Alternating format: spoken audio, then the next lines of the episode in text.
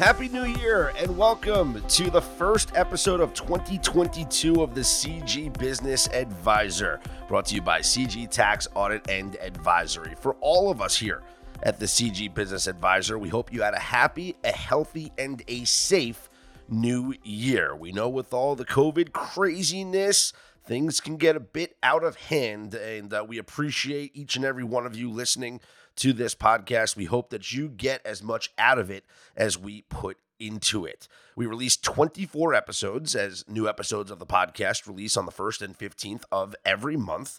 We had some fun along the way, and we provided some great information on a variety of business related topics. We've hit some historic milestones as well in terms of listeners and downloads uh, with July being our all time high in downloads this past year. October was pretty good as well. So we can't thank you enough for listening and downloading, liking, subscribing to the podcast wherever you get your podcasts from.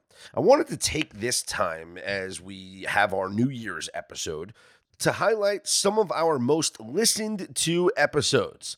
So, throughout the course of this podcast, you will hear about blockchain and cryptocurrency for business. You'll also hear about financial acumen for female professionals and some best practices for early and growth phase businesses. But first up, blockchain and crypto. It was by far the most debated topic of 2021 in terms of the NFTs and Bitcoin, Dogecoin to the moon, and everything that's involved in cryptocurrency and blockchain technology, which is why it was no surprise that this was our most listened to episode of 2021. Anna Masker and Mel Comer from Profit Link joined the show to talk about the impact of blockchain and crypto on the business world. Profit Link provides CFO, controller, and accounting services to clients in the blockchain and crypto space. Here's a highlight from that episode. So, blockchain is a technology in simplistic terms, it's really a shared ledger. Um, the way that it's different than a typical database is it uses blocks of data that are linked together and shared across many computers. Um, that those computers share the same exact copy of the database um, almost instantaneously. And so um, where traditional databases, you know, kind of are centralized, they're stored in a central location. Um, and they they're they could be subject to hacking. You know blockchains are pretty much tamper proof um, because they the way that they're structured if you think about uh, what a blockchain is is literally blocks of data linked together.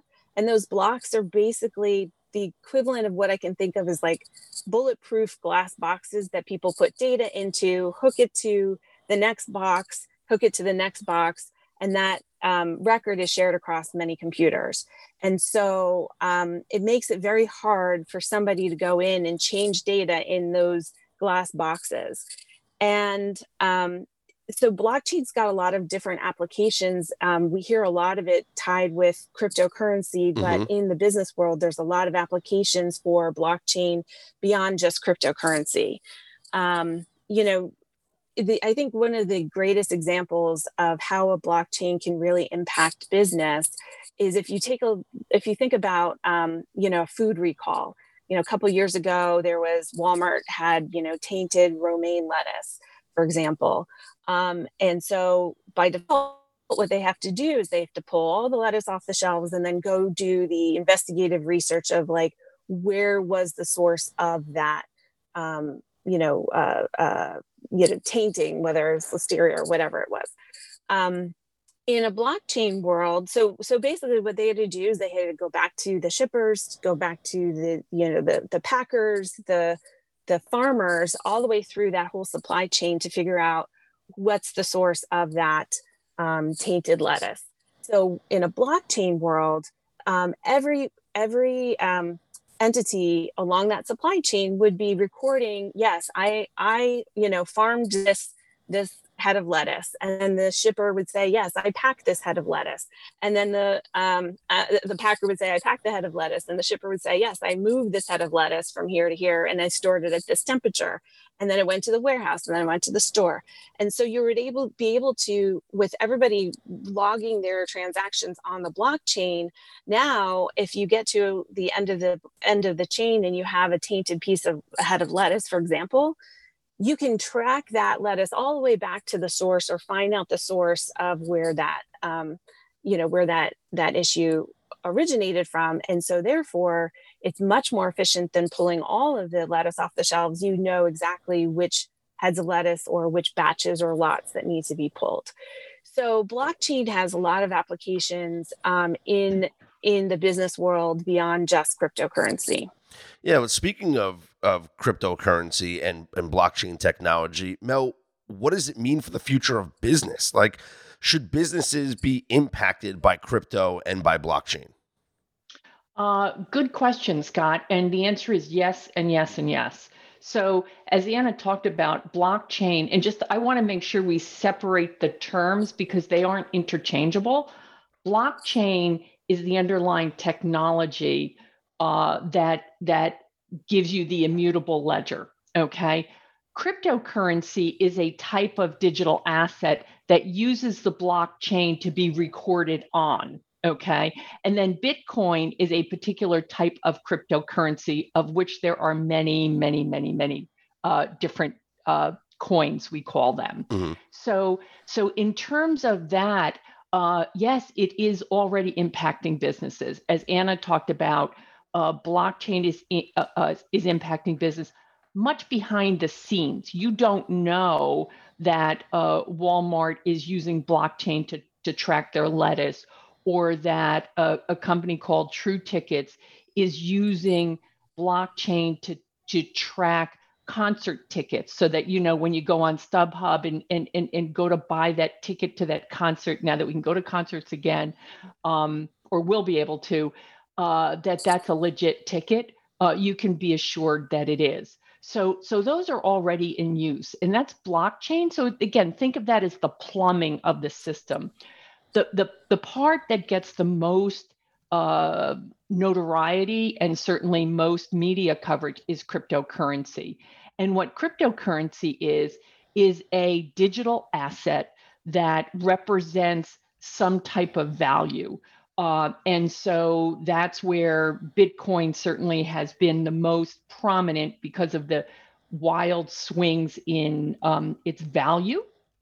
Um, you know, and then certainly other coins that have come along are are you know, I think little fads, you know, like Dogecoin and things like that, or, or, or t- tend to be more fad like. So, like with any business, I think if you are going to transact in cryptocurrency or decide to hold them, you really need to do a deeper dive to understand what it is, uh, what it is, what it means, what the risks are. Uh, what the upsides are, and again, what the downsides are. So, again, it is not for people who are only uh, you know very lightly involved. I think you really want to understand it uh, from from a a, a um, you know a, a, a, a risk perspective but also what the opportunities are because there are many in in using cryptocurrency in your business. You know it's interesting uh, and anna if you look at um, I know in the sports world, look, you've had Mark Cuban, who's been obviously a big proponent of cryptocurrency, and and he wants to accept cryptocurrency to buy Dallas Mavericks tickets. Now, the San Jose Sharks, uh, and, and it's ironic, it's in Silicon Valley, and you know, of course, they're ahead of the curve. But the San Jose Sharks announced that they're going to accept cryptocurrency starting next season. So, should businesses be using crypto now? Yeah, that's a great question. Um, you know, and I think there's certain applications for crypto. So um, businesses, I mean, we're we're seeing, I think you know, there's there's um, decentralized finance, okay, which is basically um, uh, again in simplistic terms like a Wall Street, but in crypto, where they're buying, selling, trading, creating their own cryptocurrencies. So those companies are well versed in crypto. What we're seeing is adoption of cryptocurrencies for you know the everyday businesses more so overseas for now Um, we're seeing, you know, um, companies in high volatile, high inflationary countries using cryptocurrencies uh, as a means of transaction because of their um, native fiat currency is so volatile. Um, but what we're seeing, what, what we anticipate seeing here in the US, where adoption for everyday businesses is a little bit, when I say everyday businesses, it's companies kind of not in the crypto space.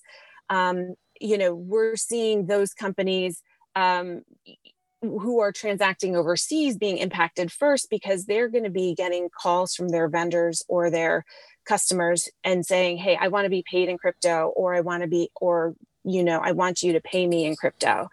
Um, because when you think about uh, the traditional finance world, you know, it's for an ACH, it sometimes takes two or three days to have mo- money move across uh, entities. You know, we don't see the behind the scenes of what goes on in, you know, the the financial services. We we push a button on our, you know, bill pay and it says the bill has been paid, but the client doesn't the ACH doesn't happen for two or three days. Mm-hmm. And so it's a very inefficient process right now. So where we're seeing, you, we're going to see adoption and it's, it's slowly coming here in the US for, for non-crypto based businesses is, you know, in, Hey, I want to be paid faster. Or I want to be paid in something that's not my native currency.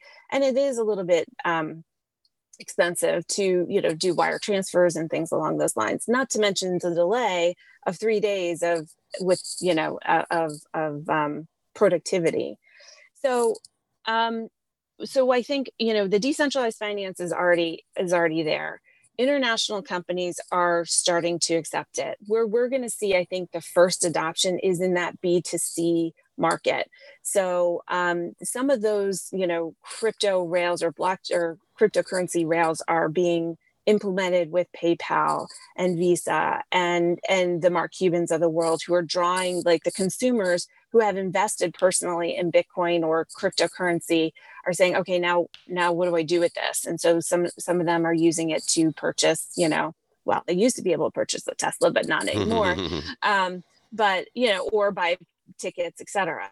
So I think you're going to see B2C adoption first, and B2B will come a little bit later um, in, in, the life cycle of businesses. That, so, and I yeah. think we're going to see overseas companies first. Um, yeah, that's interesting. But uh, are there tax implications, Mel? Like, do, should you have documents on record if you're purchasing or selling Bitcoin? You bet. You bet. And like to take a step back, there are both tax and accounting implications for crypto transactions. And that's because it's it's a new concept. The IRS and the accounting world, who makes the rules, decided that they weren't going to treat cryptocurrency as fiat currency, as like a US dollar or a euro or a pound, a, a British pound. Um, they were going to treat it like property. Okay. And you think of property, you think of property as a house, a car, a stock. And so, with that treatment in mind, what happens is every time you transact in crypto, uh, when you dispose of crypto, there is a gain or loss that's taxable. Think of trading stock. Okay. Mm-hmm. You buy IBM at $100, you sell IBM at $95, you have a $5 loss. You sell it for 105, you have a $5 taxable gain. So you have to you have to track your crypto very closely because you have to track what you bought it for. And then when you dispose of it, you have to track what you sold it for. And then you have to report to the IRS what, what gain or loss you have on your on your crypto transactions. And the IRS two years ago put a little checkbox on your tax return for 2019 that said, have you have you traded in crypto? Mm-hmm. Last year, they had the same box on there and made it much more confusing than it needed to be. What they were trying to get at was have you disposed of crypto? Okay, if you bought crypto, were holding crypto, you didn't have any gains or losses, you could, I guess, say no to that. Yeah. Um, uh, but you know, if you sold any, you definitely want to uh, have have checked that box and reported those gains and losses on your tax return it's important to keep the records and also to understand it's like trading stock. Now, what happens is while people why people thought that they could that they didn't have to is because the the exchanges they were trading on are not your typical brokerage firms where you get a 1099B at the end of the year that lays out what your trades are. There was no tax reporting on it. So people were like, hey, the IRS doesn't know. I don't have to report it. Mm-hmm. And so the IRS is saying, mm, no. And they're really very, they're they're having a very um, uh, I would say a targeted approach to crypto to make sure that crypto people dealing in crypto are reporting it. And that's fine. There are lots of ways, there are new platforms emerging all the time that help people track their cryptocurrency transactions so that they can have the appropriate tax reporting at the end of the year. It's a complication, uh, but it's not uh, it's not something that should dissuade you from uh, using crypto, you just have to understand what your reporting requirements are. Yeah, and you know apps like Robinhood or, or Coinbase or things like that, they, they'll provide you with the tax documents if you are using those platforms for uh, trading crypto. Um, and are there any risks to using or incorporating cryptocurrency? I mean, you talk about the safeties of blockchain, but are there any risks here? Oh yeah. Um, yeah, and I think as as Mel mentioned before, there's a price volatility risk, which I think is the most prevalent. Sure. Um, you know, uh, you, we had a couple of companies approach us and say, "Hey, should I invest in Bitcoin?" Because you know the the returns on Bitcoin, you know, a couple months ago were phenomenal. You know, they were they were like fifty percent but now you know 50% increases um, in, in a month or two anyway uh, bitcoin was at 60 something thousand dollars a couple months ago. Now it's down to 33. So price volatility is probably the biggest risk uh, of cryptocurrency. Um, I'll talk about uh, mitigating that with different types of cryptocurrency in a second, but um, I think the other important thing is, as Mel alluded to before, is you really need to know what you're doing. Um, so, because you're not using the traditional financial rails that we're all used to, right? We're using banks and we're using clearinghouses behind the scenes um, you know there it, it's it's um, those guardrails don't necessarily exist in crypto. So if somebody hacks into your bank account um, and they find it's the bank's fault the bank will you know reinstate your account and, and mitigate that. If somebody hacks into your cryptocurrency coinbase account or you know a wallet of yours you know there is no recourse. And so you really need to understand the risks associated with getting into cryptocurrency um, in the sense of you know knowing how to protect yourself knowing how to protect your assets um, now that's all doom and gloom but there is definitely some upside as well there's there's cryptocurrency um, you know most people know bitcoin or ethereum which are kind of like the the two largest yep. cryptocurrencies but there's also cryptocurrencies that are more i would say quote business friendly in the sense of for everyday businesses transacting and those are called stable coins and stable coins don't have that price volatility because they are pegged to the US dollar. They do, you know, go up a couple cents here or down a cents there. So you're kind of in the dollar range, but it takes that price volatility um, out of the picture. Um, that being said, you um, still need to protect those stable coins in your wallets and making sure that you know your passwords and that you're you're limiting access or putting in controls to make sure that your cryptocurrency is is safe. And that you also know what you're doing when you're doing um, trades of crypto between people um, because if you if you incorrectly put in somebody's wallet address the quote equivalent of like a bank account number um, you, you can actually, you know, your crypto will disappear. It doesn't go into Never Never Land. It well, it does go into Never Never Land. It yeah. just it does not exist. And so um, you really just need to be very careful uh, when you're doing that. I think I think the evolution of you know user interface tools are coming. Um, there's programs like Gilded uh, Finance, which is more geared towards businesses that want to pay in crypto or receive payments in crypto and um, and so they're they're helping that user interface in mitigating some of those risks but um, you definitely need to be careful when you're when you're transacting in crypto or using or accepting crypto and how you're managing it Loved all the information about blockchain and crypto there in that podcast. If you would like to go back and listen to the entire interview, just head to cgteam.com or find the CG Business Advisor wherever you get your podcasts from. That episode was number 22, released on July 1st of 2021. This next piece comes from our 21st episode, released on June 15th of 2021, talking about financial acumen for female professionals. Pat Schaefer joined me for this episode, a co-founder of Talent Strategy Partners. Pat works with organizations' senior executives to build and maintain a robust leadership pipeline through succession planning and leadership development. Let's hear from Pat. Well, you know, financial acumen is really the backbone of any effective corporate leader. I don't care what functional area you are in, and especially if you're in a, a, a non revenue producing area like HR, human resources, you have to get the numbers. You got to be able to speak with fluency about the financial matters, the metrics, and the business results. Um, it's just fundamental to sound business decision making. Um, and, and since you know financial performance is a lagging indicator, you really need financial acumen to understand what levers to pull to drive those financial results. So for women in particular, why is it why is it extra important for them to develop financial acumen? Well, you've heard the old adage we women have to work twice as hard and be twice as smart as our male colleagues if we're going to get ahead. Unfortunately, um, yes. so so while many of our male colleagues in the organization are pulled up by other men at higher levels in the organization, women don't often have that kind of sponsorship. So they have to work harder to be recognized, and they need financial acumen to be perceived as credible and competent. Um, otherwise, they're just not taken seriously for advancement, and, and ultimately, they never gain that proverbial seat at the table. Mm. Do you see that changing though over the years? Like, has it has it gone in a positive direction lately, in your opinion?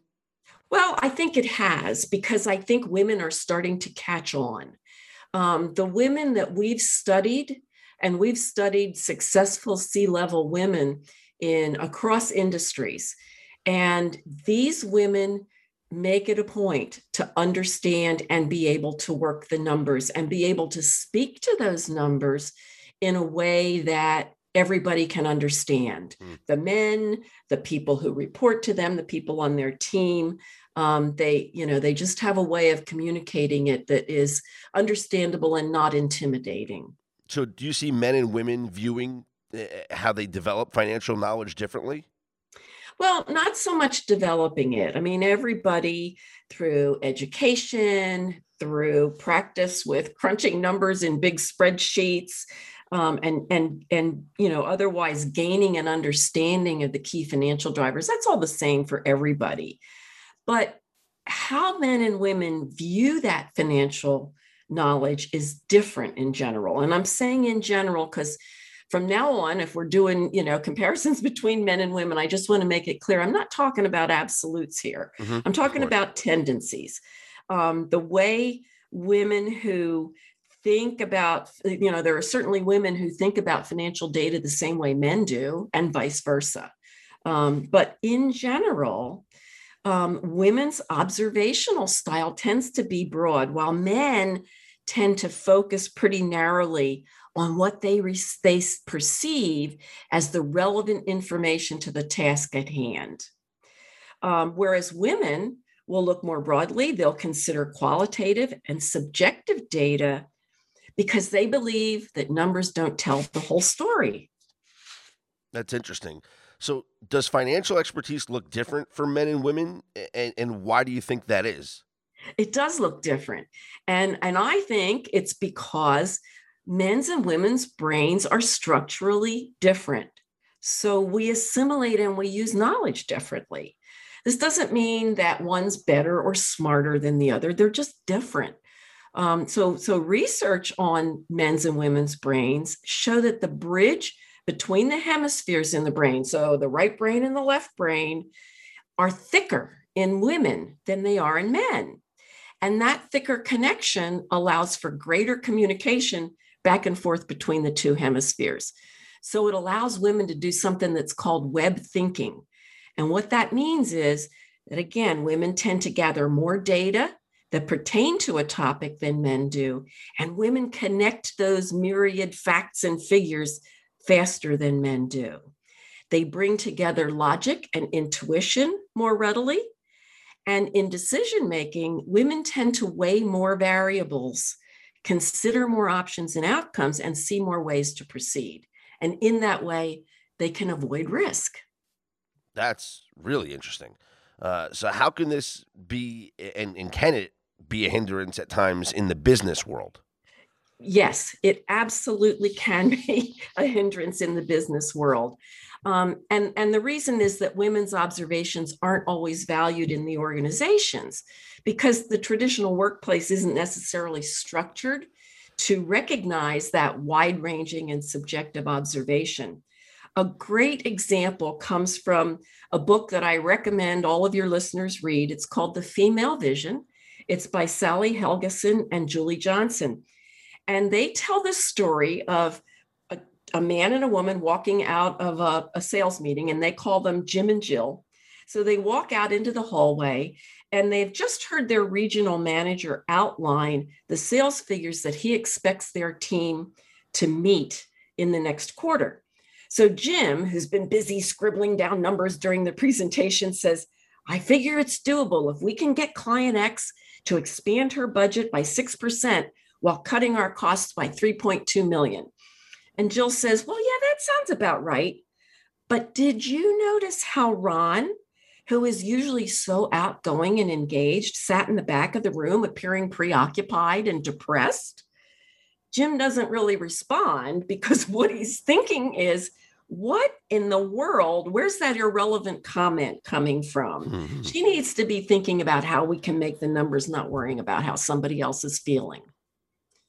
So that's just a great example of how men and women can think differently. Jim is completely dismissing what Jill has to say. That shortchanges Jill because it fails to draw on the full power of what she's noticing and what she's placing value on. Hmm. And that's undermining her effectiveness and her ability to feel authentic and to be comfortable expressing her opinions. Now, it also shortchanges their organizations because it narrows the base of talents and ideas from which the organization is drawing. And in a global environment like the one we're in now, where change is continual, companies need to be smart, they need to be nimble and innovative. And when they fail to appreciate the fullness and scope of what women have to offer, they diminish everyone's capacity to think outside the box. They're putting blinders on people, and that keeps people firmly in their boxes. So they lose out as well. Yeah. Uh, so, how can a female professional stand out? What can they do to share their expertise, to communicate it in ways that actually resonate with whether it's employers or potential employers? Well, one of the things that women tend to be good at is something we call conceptual thinking. So that's the ability to just take all this myriad and, and varied data and make sense of it um, and they can use that innate ability to communicate and be heard and be understood. So they can talk clearly about the relationships and the connections that they're seeing among these seemingly unrelated pieces of information. They can draw parallels between situations at hand and those in the past. And sometimes using metaphors, especially using metaphors, they help people other people to understand what they're saying. And they weave all this into a coherent story in a way that makes their audience feel smart with them rather than feeling intimidated by them. Because smart women, um, unfortunately, very often intimidate other people. Unfortunately. Uh, so, I, yeah. so just quickly going back to the story of Jim and Jill and how they came out of that sales meeting, she could have woven her insight into a logical, cohesive story instead of backing off. She backed off. She didn't make her case. She didn't persist. But she could have said, Hey, Ron, you know, Ron's one of our, Jim, Ron's one of our best producers and he's key to our team's effort.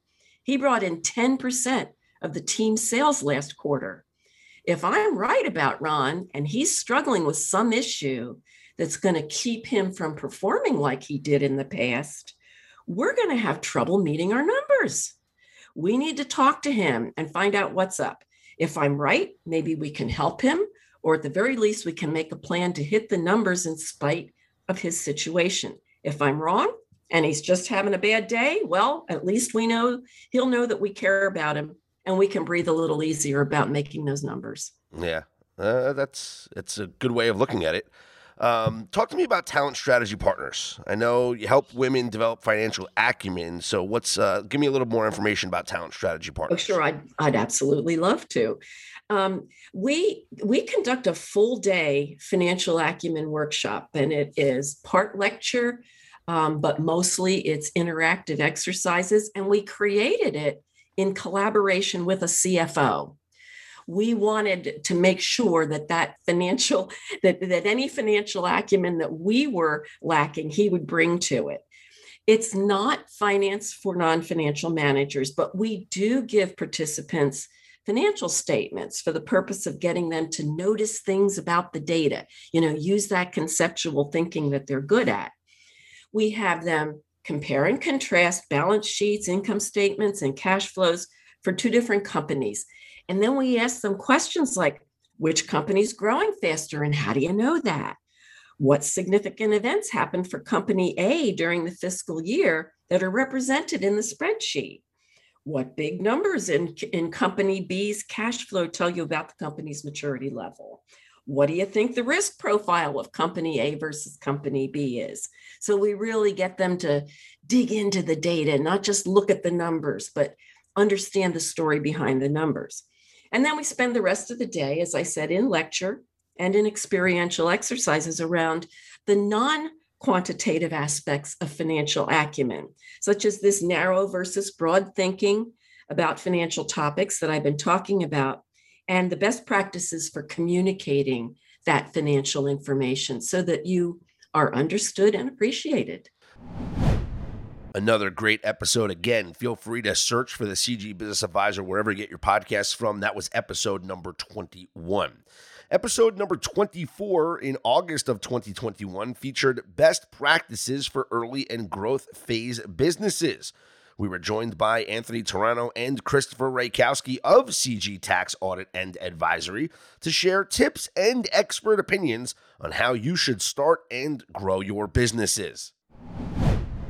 Um, you know, a lot of new business owners uh, right off the start, and, and you know, businesses that are in an early phase or growth phase, they don't have a lot of money to spend on stuff that's not helping uh, develop their product or grow top line revenue. So in many cases, they try to do things in house and do it themselves, and which is great at the start, but that creates two problems. One, they're not experts in things like HR, legal issues, banking, accounting, marketing, all that type of stuff. So, so they don't have the expertise that a professional might have. The second issue is that when they spend, I, I see a lot of small businesses and growth phase businesses. I see the, the, the owners of those businesses spending inordinate amount of time, um, you know, doing their back office accounting, you know, reviewing, con- drafting contracts, uh, building projections and forecasts. And they spend so much time doing that back office stuff it's taking away from the growth of, of their product and the development of their product. And that's really what they're good at. And that's really where they should be spending their time. So, you know, while obviously costs, uh, cost management is critical, I think if you have, you know, you get in front of a lawyer who can help you draft some agreements, you know, maybe, maybe a marketing firm that can help you with your social media or your website design. Um, you know, a CPA to help you, or, or an accounting firm, or an outsourced bookkeeping firm to help just just reconcile monthly accounts and track your monthly spend. You know, doing all those things is really helpful. And you know, another, another one is is bankers, right? You, are going to want to open up a, a, a business bank account. You're going to want to track your spend, maybe a business credit card. So so finding the right bank for you and your business is critical. And Chris, maybe maybe you just want to go into that a little bit more. You know, just just the, the banking aspect of of uh, of new businesses.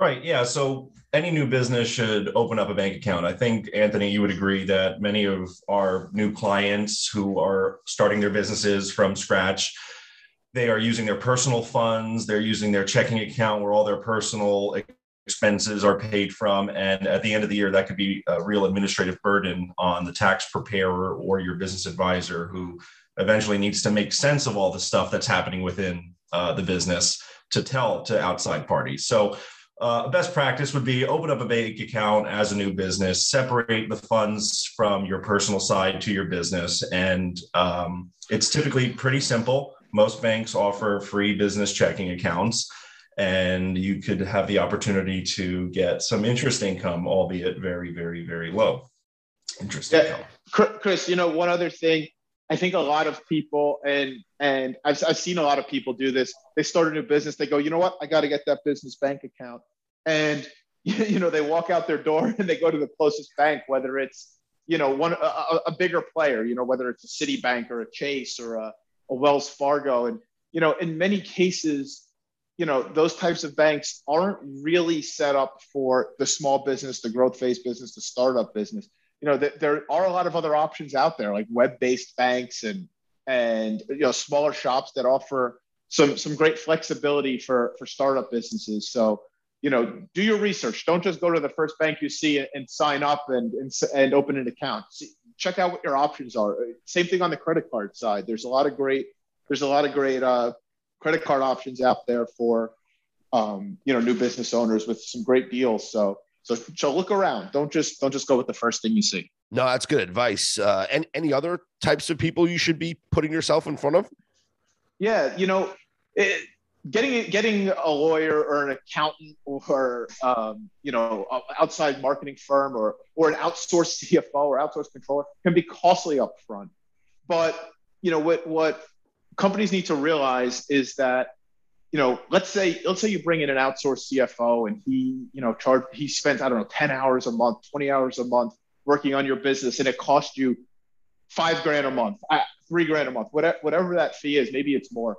You know, you can't look at it as a as a cost center, as an expense, because the value and the knowledge that that guy or girl is going to bring to your company can be worth tenfold for that for that cost. And I'll give you an example. I have uh, I had a client recently who was a growth phase business. They, you know, they were trying to get by, by their pre-revenue. They don't have a lot of a lot of cash flow. You know, they they um, ran up some money on credit cards and took out like a small line of credit, but they don't want to run up costs. And and finally, they they bit the bullet and they hired an outsourced CFO. And you know, it, it wasn't cheap, but that outsourced CFO was able to help them put together forecasts and presentations to get in front of investors. And as a result, they were able to close a very significant term term loan, uh, you know, in excess of two million dollars that they never would have been able to do if they didn't have that outsourced CFO in there helping them out. So, so you can't just look at it from a cost perspective. You have to look at it from a cost benefit perspective and, and what can be your return on investment. So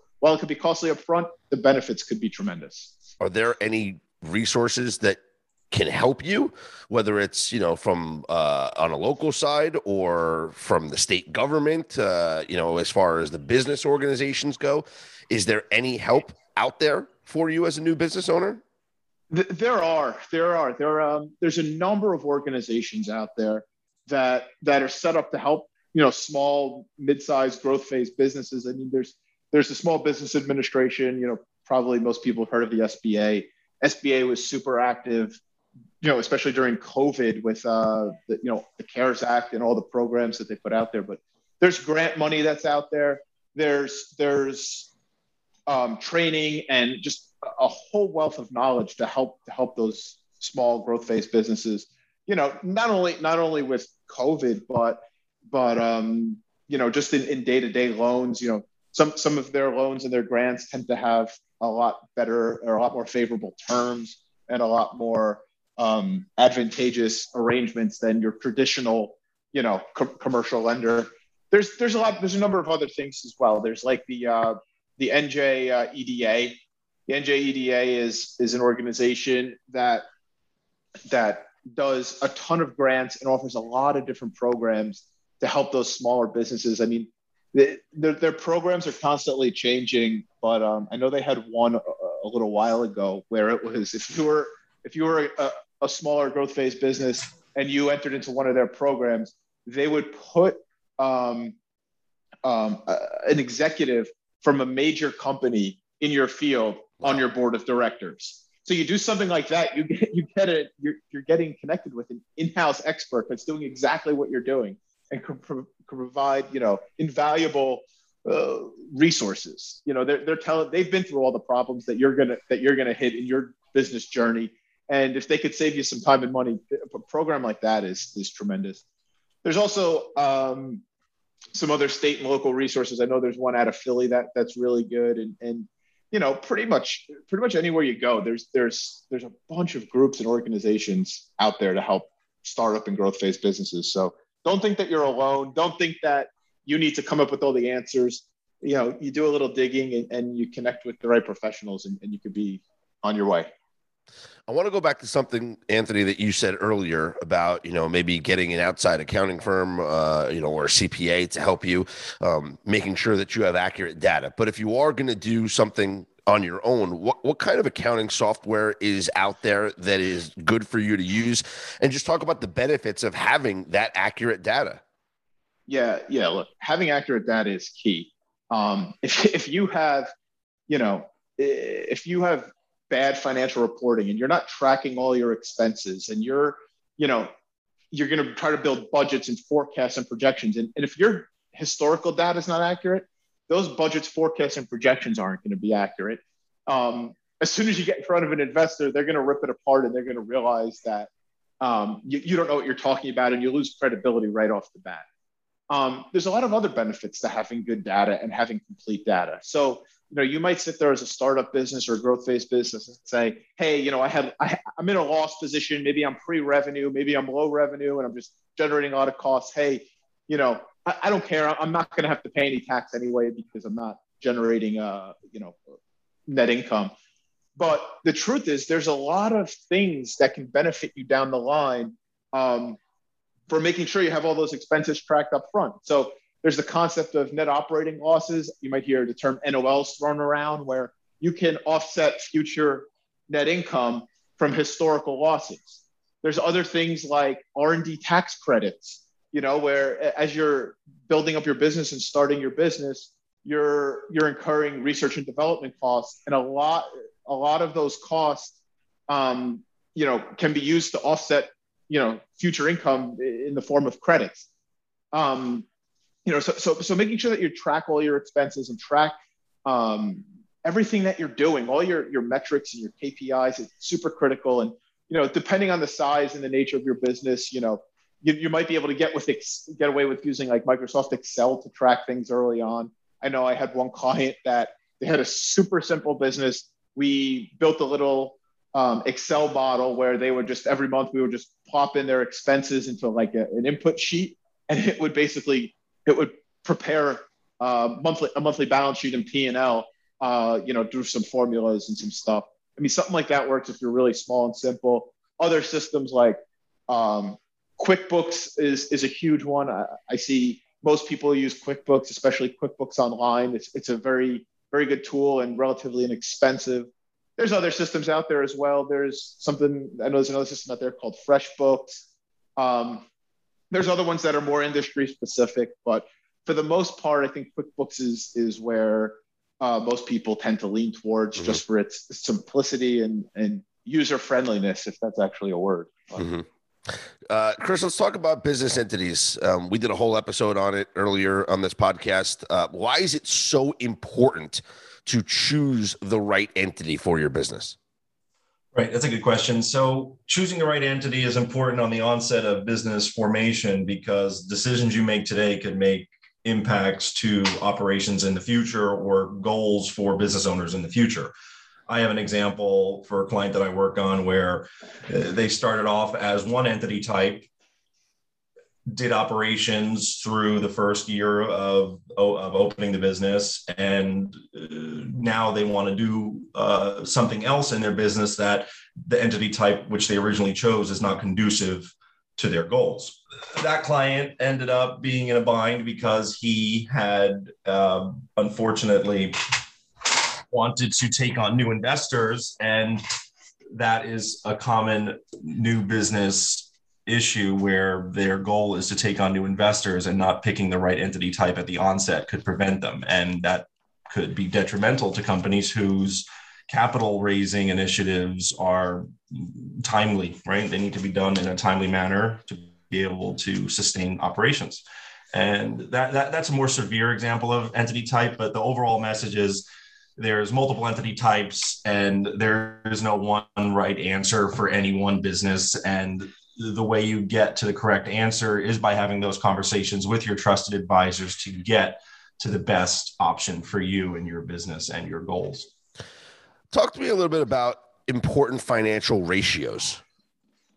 Right. So on the same topic of investors, I think uh, outside parties want to learn about the business, and the quickest way to do that uh, and compare businesses on a le- on a level playing field and compare apples to apples would be through use of financial ratios. Now, if you're comparing financial ratios of one company in software to a restaurant in New Jersey, uh, those financial ratios aren't going to do you any justice. But you want to be sure you're comparing things that are that makes sense to compare. Use your best judgment. And some uh, ratios are liquidity ratios, leverage ratios, efficiency ratios, profitability ratios, and market value ratios. So uh, those are all uh, classifications of ratios that tell you different things about the company. And depending on who is interested in the financial information, uh, that determines the type of ratios that are most uh, most important in presenting to those parties. So I, I think Chris, not to cut you off, but I think it's also important to make sure that you're not only familiar with the rate those ratios and those KPIs, you know, key performance indicators, but also understanding where investors want you to be for your industry. For example, if you are a software developer, your profit margin should be pretty high, right? You you have a relatively low cost of goods sold. If you're if you're a reseller or a distributor of refrigerators, you know your margins are going to be much smaller. So it's it's really important um, to understand your industry, what are good uh, benchmarks of KPIs in your industry, and and you know and, and aim towards towards those targets. Anthony, tell us about a couple of things that businesses should do at the end of every month. Yeah, I mean, there's there's a lot of things that that businesses should do at the end of every month. Um, you know, obviously one of which is is reconciling your bank accounts and your credit cards and you know that's one good way to make sure you track your spend and and and track your expenses um, it's also very important in, in that process to make sure that you're consistent with your tracking of that spend and what i mean by that is if you have a recurring credit card charge let's say you have uh, i don't know you, you you pay for your website domain or something you got to record it the same every single month. If you're recording it differently every month in a different account or in a different um, group, you know, it, it's going to skew your financial results and it's going to be really hard to build out good forecasts and projections. Um, you know, other things that are, that are critical, you know, review your business records, make sure that any licenses or um, uh, subscriptions or, or any, anything like that, you know, you're up to date. You don't want things to lapse. You want to make sure that any required filings that you need to do are, are taken care of in a timely fashion because all that's going to happen if you don't is you're going to create a lot of headache and heartache for yourself when you start getting hit with fines and penalties and late fees and whatnot. Um, you know, depending on your business, if you have inventory, you want to make sure you're reconciling inventory so so you have an accurate count of what's on hand. You know, reconciling other things like like payroll or, good um, good practices. And you know, as I mentioned earlier, you know, tax fi- tax filing, sales tax, occupancy tax, um, you know, paying bills timely. You know, you want to make sure you have your finger on the pulse of what's going on, um, especially as, as, you start heading towards the part where you're doing capital raises and bringing on investors. Because if, if you don't have your finances under control, if you don't have good data, if you can't support your your budgets, forecasts, and projections, you're gonna you're gonna have a lot of trouble trying to raise money and, and bring on investors because you know they're those investors aren't just going to give you money for free. They're going to want to make sure that their investment is sound and that the business that they're getting into bed with um, has things under control and knows what's going on. So the better your data is from day one, the better records you keep, the easier your life will be down the line. Ah, you mean they're not going to just give me money for free? Darn it. Yeah, I know. It's it's you watch Shark Tank and you think sometimes they just give stuff away, but if you think Shark Tank is tough, you should you know you should see the, the negotiations that go on with real real life investors. You know when they're not uh, not on TV with the cameras in front of them. I want to thank all of you once again for tuning in and all the help that you have given us to grow this CG Business Advisor. We wouldn't be doing this episode here going on our really second full year, but our third calendar year of doing this podcast. We wouldn't be it. We wouldn't be doing it without you. So thank you so much for your uh, contributions and everything that you do to help spread the word about the podcast. Be sure to subscribe, rate, and review wherever you get your podcasts from. Head to cgteam.com for more information, not just about this podcast, but everything that CG Tax Audit and Advisory offers for you. I hope everyone enjoyed their New Year's and is getting ready for a profitable 2022. We'll talk to you next time right here on the CG Business Advisor.